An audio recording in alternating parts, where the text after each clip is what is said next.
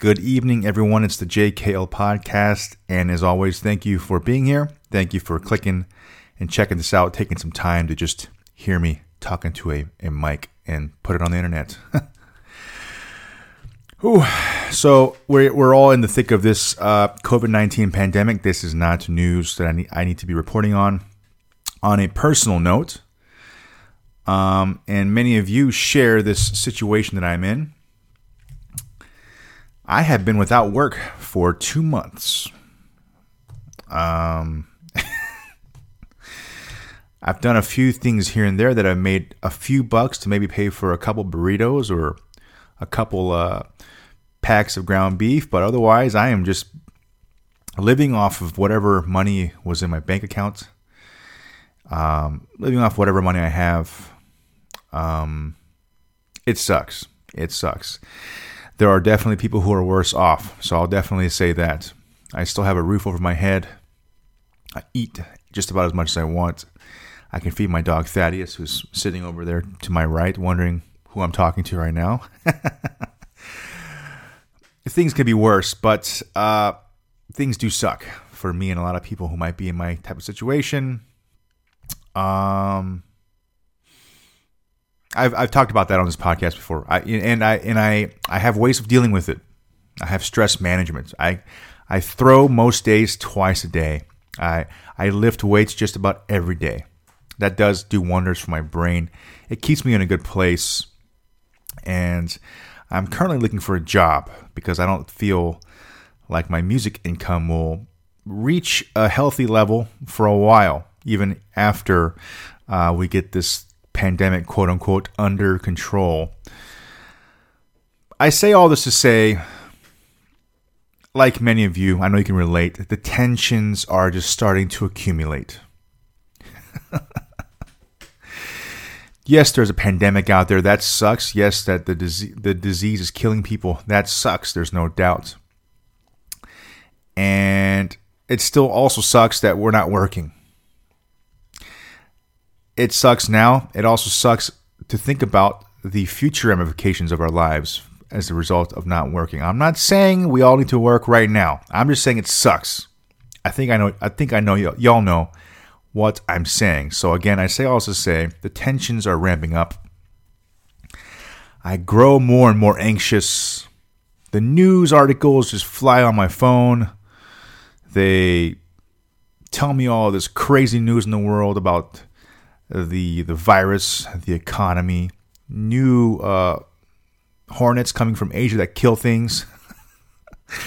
It's like, what the hell? A lot of times I wonder if like, man, I wonder if just reading news does this to you in general. I wasn't much of a news reader actually until before this pandemic. So, you know, I wonder if, you know, things have always kind of been bad, I guess. Depends on who you ask. You know, if that person reads the news a lot. But the tensions are mounting, and today I just felt a whole bunch of what the fuck in my heart, in my brain. I find myself getting mad at random shit. I find myself being agitated, being anxious. This is a sign. I felt this before, but this is when I know I need to take some steps. You know, I need to breathe. I need to meditate. I need to find some peace, and I usually do. And today I sat down to dinner. Um, I'm a very active person. I'm also a very big person. I'm a big person who has a very high caloric need. And eating isn't always the most ceremonious thing to me. But in my time of being incredibly broke, in my time of not being incredibly sure that I can feed myself at this rate in the near future, which uh, I'm going to try to find a job, which is harder than I anticipated. But that being said, I decided, you know what? Let me let me just let me just take some time to pray for this food that I'm about to eat. And it's like four organic eggs, grass-fed beef, cheese, and and yes, that's right. I have I have eggs and beef for dinner. Um, and I was like, yeah, I'm just gonna take time to be thankful for this food, and I'm gonna enjoy and savor every bite, because even if it's not me, there are people in the world who just would love to be in my position. So I, had to, I, had to, I took some time to be thankful. And it, it reminded me of another time in my life when I became thankful for the very same reasons. This was about ten years ago when I was, I mean, I'm in a hard economic situation now, but, you know, being in my early twenties as a musician, that was an incredibly hard economic situation. And I, I wrote this, uh, it reminded me of a blog post that I wrote after a meal that I ate that I was so very thankful for. I still remember the day, the meal that inspired me to write this. Uh, I had just trained all day, and it was hot as fuck outside. And I would walk. I walked into a, a beautifully air-conditioned Chipotle, and I just felt an overwhelming need to be thankful, especially because, you know, that Chipotle bowl might have cost me nine bucks, and I might have had twenty-five bucks in my bank account then. And I decided that one day just not to be pissed or not to be anxious, but just to be thankful. And then I wrote a post about this. And this happened ten years ago, almost exactly to the day. ten years ago, May sixth. I wrote that post after feeling all kinds of anxiety, all kinds of worry about my future. Um, and ten years later, I'm reminded of that post again after being thankful for, for food. It's crazy. It's, you know, it's crazy. I'm not going to sit here and talk a lot about, you know, the this kind of crazy business of fate, but it, I can't help but feel like it was fate. I felt just, I'm a pretty chill dude in general, you know, and today I just had one of those anxious days and, you know, just emotional hardship, social hardship, economic hardship. I mean, this virus doesn't just suck because I, I can't go to a mall, although I never go to malls, but just to use that example. It doesn't suck just because I don't have money. It doesn't suck just because I got to figure out how to deal with my family because all that's affected. It just, it's all of it together, and that's how I was feeling ten years ago. And that post, I called it at the time. I'm going to read it here for you today. I called it the best meal. I actually, yeah, so here it is. I'm just going to read it for you. The best meal. This is me ten years ago. I don't have a lot of money.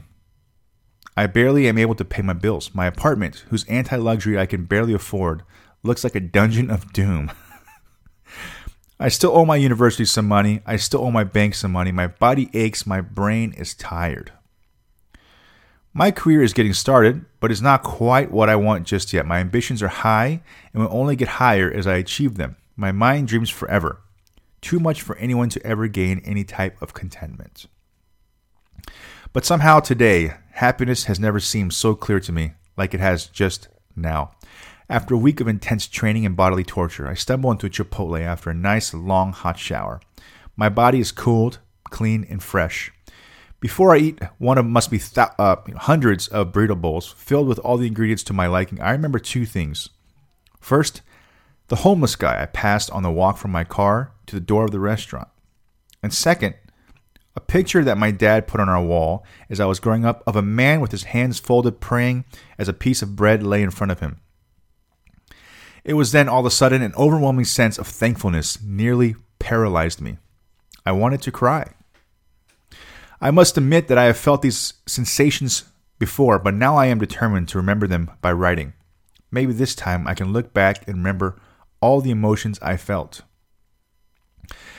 Being a second-generation child who knows only comfort provided by hard-working parents, I never knew how profound my dad's favorite painting could be. Yes, on the surface, it was about a man being thankful for his supper. Who the man is or what the man does is completely beyond me. But for my dad, it was a man thanking his God for his life. His life. What's in front of him guarantees not the future or prosperity or success. It only reminds him of living and being in a true sense of thanksgiving off just a loaf of bread. But that is more than enough to be inspired by. He may be rich, he may be poor, he may be happy, he may be sad. There's just no way of telling.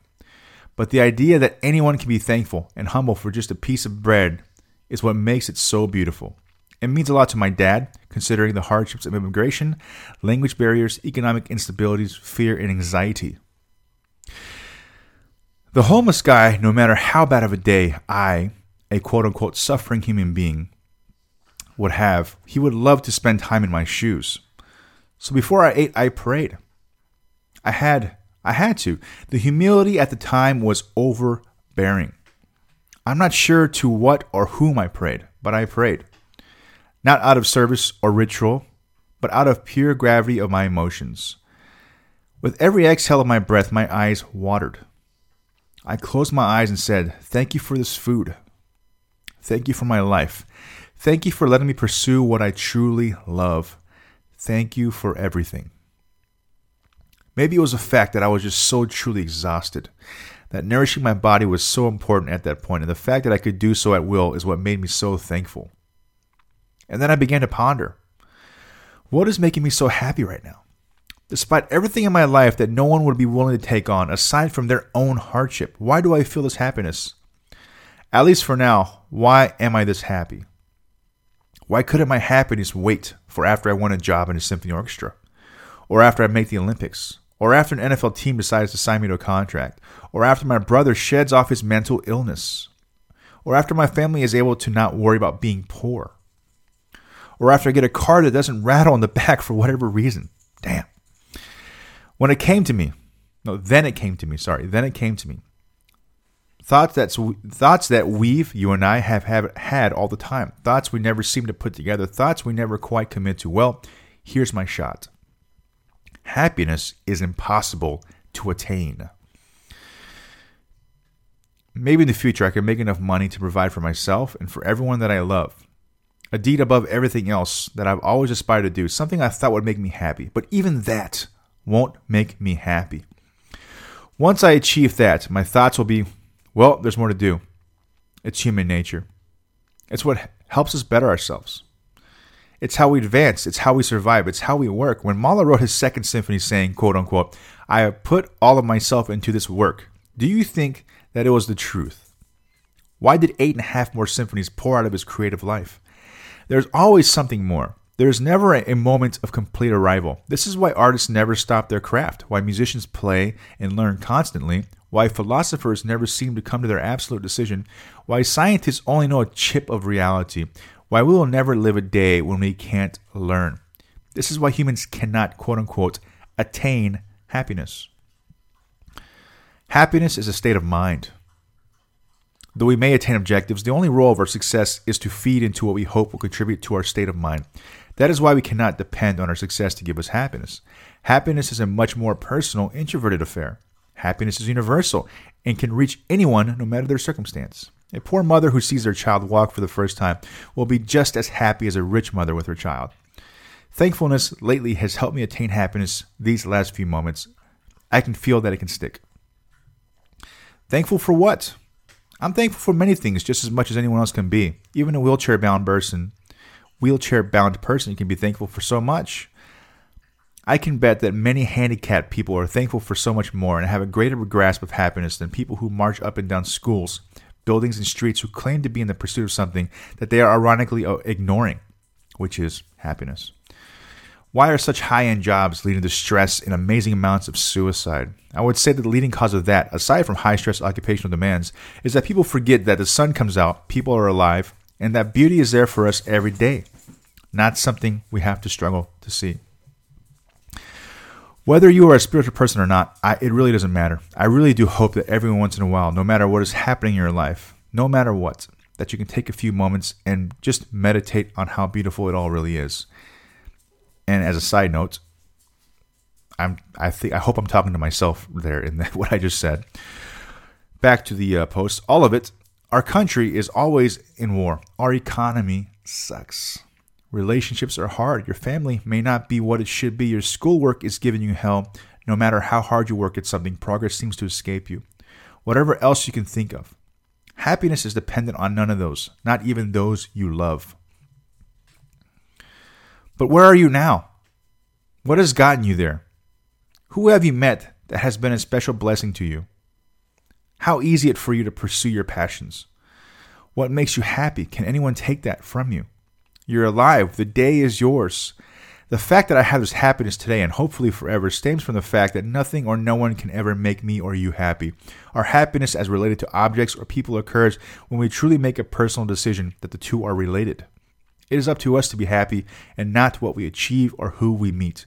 The role of objects and people are important, but their, fact, their impact to happiness is far less than your own genuine perception. For instance, this beer that I'm drinking. The fact that I'm drinking this beer now makes me happy. Beer does not make me happy. I can do without beer. Having worked really hard this week, it feels nice to drink a beer on occasion. Now, if I were to equate beer with happiness, I would be binge drinking every night. But what happen- what happiness is there to that? There's only alcoholism.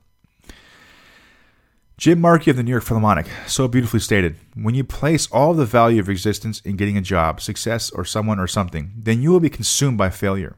There are people who work hard to get on top, when they, but when they get to the top, what's next? Why am I wanting more when I thought this would be make me ultimately happy? Others will work harder than ever because of a gift that they are thankful for. When they get to the top, well, they don't care. They pursue the same rate. They pursue at the same rate because what they are doing makes them happy. Nothing can give us happiness or no one. What do I mean when I say no one can make you happy? The idea of having someone will not lead to happiness. The need to have someone or the dependency. Never should our happiness be dependent. How people make us happy is when we come to love who they are and how what they are aligns with what makes us happy. Again, someone else cannot literally give us happiness. It depends on whether that friend, wife, husband, girlfriend, boyfriend, partner, et cetera provides us with much more than just possession. Simple concept, bad rambling of an explanation. Whether it's status, achievement, or possession, there will always be the need for more. Neither of the three are bad, but happiness does not result from them. It results from us. Let's be thankful. Everyone can do it. Let's pursue. Let's work hard. Let's have an undying passion for what we hope to achieve. But let's be thankful." End of post. Yeah, that was me about ten years ago. I can't say I still agree with every single word I said in that post, but I, I, did, I did need to be reminded of that post today. What I have now is what I didn't have then. I have a smartphone, and all this news comes through my phone, and I just, I read it, and it gets me anxious, gets me pissed off, it gets me worrying, and not to say that any of that's unnecessary, but what isn't, what is necessary is that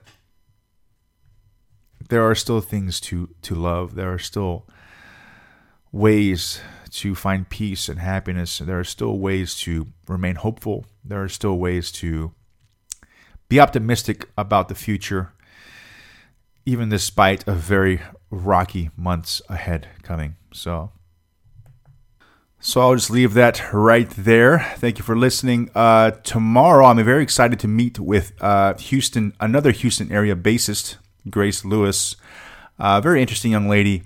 Uh, and we will do a, uh, a recording in person of a podcast, uh, which I'm very excited about. Uh, and everybody, don't worry. We're, there's not going to be any uh, hugging or handshaking going on. And we'll be observing some social distances, of course, uh, in um, in relation to current times, current molecular scientific times. So I'm really looking forward to that. Uh, until then, take care. Thanks again, everybody. Be safe.